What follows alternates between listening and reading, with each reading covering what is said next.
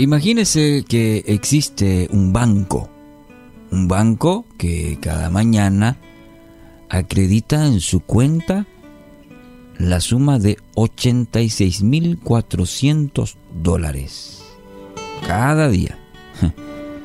wow, uno diría, ¿eh? ¿dónde ese banco? No arrastra su saldo día a día cada noche borra cualquier cantidad del, del saldo que usted no haya usado durante el día. ¿Qué haría? Ah, y empieza a volar la mente. ¿Qué haría con tanto dinero diariamente? 86.400 dólares. Mucho dinero. Seguro que retiraría hasta el último centavo cada día, ¿verdad? No va a dejar nada nada en ese día a día de retirar cada centavo, como se dice. Sabe, querido oyente, cada uno de nosotros tiene ese banco. ¿Dónde? Su nombre es tiempo. Tiempo. Cada noche, este banco le acredita 86.400 segundos cada noche este banco borra y da como perdido cualquier cantidad de ese crédito que usted no haya invertido bien. No arrastra saldos.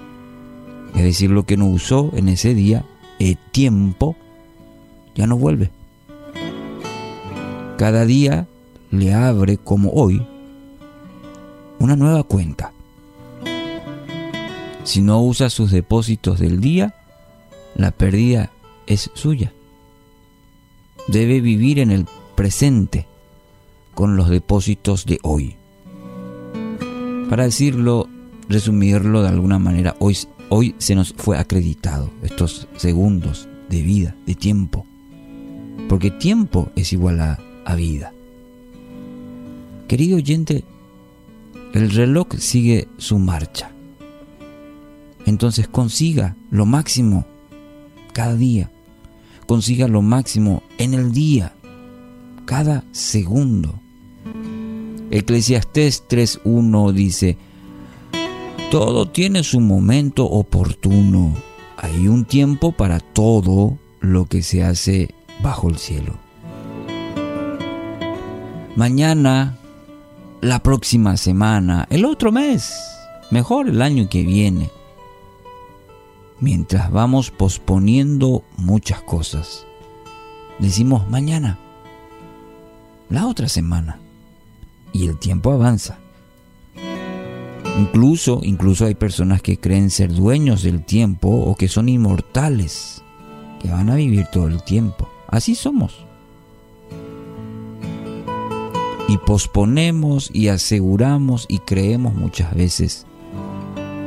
Pero cada día, como la, ilustración, la analogía del banco que les comenté, se nos acredita. ¿Quién nos acredita? Dios. Todo bajo este cielo tiene su momento, dice el sabio. Dios nos regala, Dios le regala un segundo para vivirlo al máximo.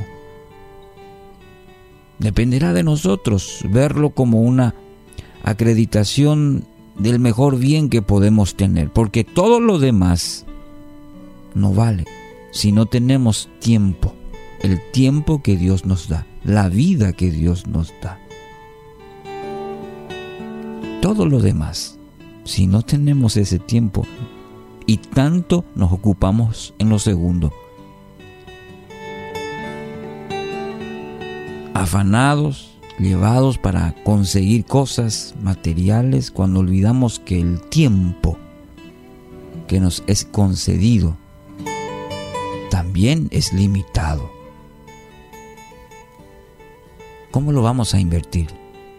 ¿Cómo usted invierte la vida que Dios le da? Dios espera que seamos buenos mayordomos, administradores buenos administradores del tiempo que nos concede.